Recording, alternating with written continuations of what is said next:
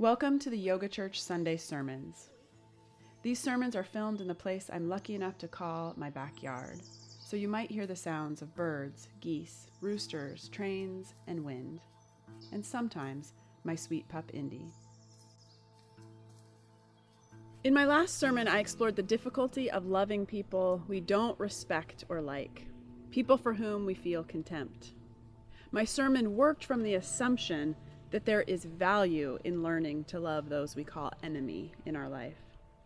This assumption grows from my study of Eastern traditions, which teaches that we and our enemies are actually one. The Isha Upanishad, one of my favorite scriptures, says, Those who see all creatures in themselves and themselves in all creatures know no fear. Those who see all creatures in themselves and themselves in all creatures know no grief. How can the multiplicity of life delude the one who sees its unity? The world appears to us as separate. We feel separate. We feel a deep sense of I, me, mine. According to Eastern tradition, this sense of me as a separate entity is the grand ignorance. Yoga is defined as a mental state so clear and still that we are able to rest in our true nature.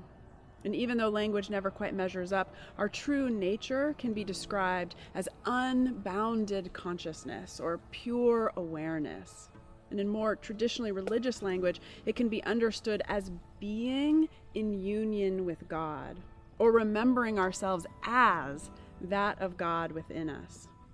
But the Yoga Sutras remind us that this isn't the state we normally live in. We normally live in ignorance, allowing our true nature to be overshadowed by the constant movement of our minds. We identify ourselves not with God, not with a sense of our unity with all of creation, but with whatever thought happens to be passing through our mind. We are deluded by the multiplicity of life, and we lose sight of its unity. When Jesus in the Sermon on the Mount tells us, In everything do to others as you would have them do to you, for this is the law and the prophets, we still feel separation doing to others what we want done to ourselves is still about us, about what we want for ourselves. I don't think this was the original intention of the teaching, but it's what our minds, so trained for individualism, hear. It is only through our attachment to individualism that we are able to hate, oppress, and ignore. Notice this list. We may not show up in the world as actively hateful people, causing obvious oppression, but how does our attachment to individualism, to self preservation as the most important thing, allow us to ignore our unwitting participation in the hate and oppression that surrounds us? I say this as someone well aware of my own attachment to individualism I will own that I am part of the problem. I love these scriptures that teach of our unity of all that exists, but I'm sorry to admit that I don't always enact them. I haven't figured out how to feel the teaching that we are all one as my constant reality. In the Bhagavad Gita, Krishna tells Arjuna at the beginning, humankind and the obligation of selfless service were created together. The Sanskrit word translated as selfless service here is yajna, and it means sacrifice. This scripture is telling us that we human beings were created together with sacrifice. It goes on to describe a relationship of mutual nourishment between humans and deities. Seeker and scholar Ravi Ravindra wrote that yajna is an internal activity that does not involve any external human priest. It signifies the process of exchange between levels of existence in mutual nourishment. And of course, the greatest force of mutual nourishment is love. There can be no practice of love without sacrifice.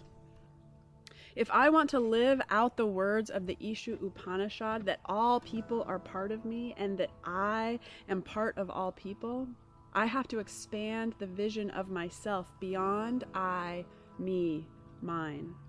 I have to actively practice moving beyond the separateness so deeply ingrained in my psyche. If I truly want to learn to love my so called enemies, I have to actively practice love, which may mean I have to practice sacrifice. And this is where we hit a speed bump on our journey because we're talking about shifting our sense of identity, which leads us right back to our attachments. We have to decide what we actually want. Do we actually want to expand our capacity to love? Or are we simply looking for a way to feel better about the suffering and injustice in the world? I'm going to be really honest with you and say that my answer fluctuates.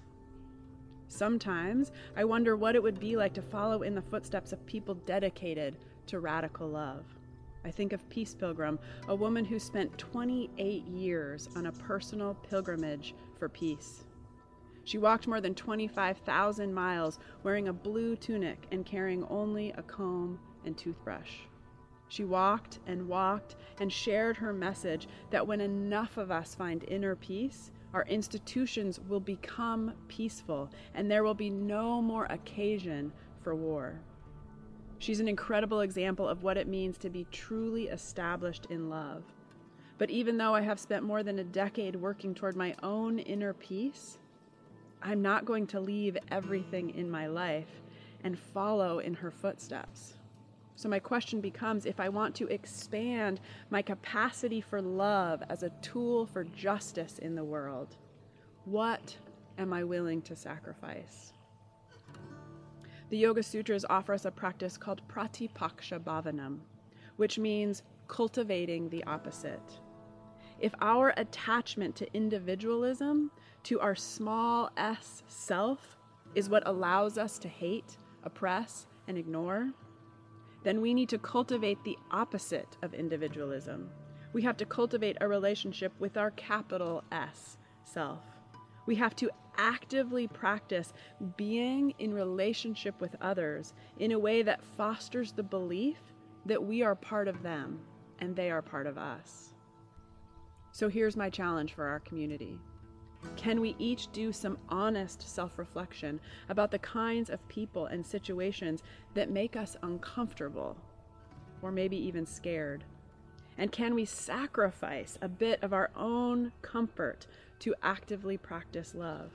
Can we find a way to be of service to the people or situations that we fear and judge and ignore? If going straight to the source is too difficult, find a book or a movie that will help shift your understanding and perspective. If you feel ready, find a volunteer opportunity or a public event that you can attend. Put yourself in a situation that expands your understanding of the world. I'll do it too. We can find courage in each other. We were created in relationship to sacrifice. Can we sacrifice some of our ego and our comfort in order to expand our love? Can we hold the words of the Isha Upanishad as our inspiration? Those who see all creatures in themselves and themselves in all creatures know no fear. Those who see all creatures in themselves and themselves in all creatures know no grief. How can the multiplicity of life delude the one who sees its unity. Get reflection questions, join the discussion, subscribe at summercushman.com. And don't forget to sign up for the Yoga Church annual retreat happening July 7th through 11th, 2019 on Bainbridge Island. I hope you'll join us.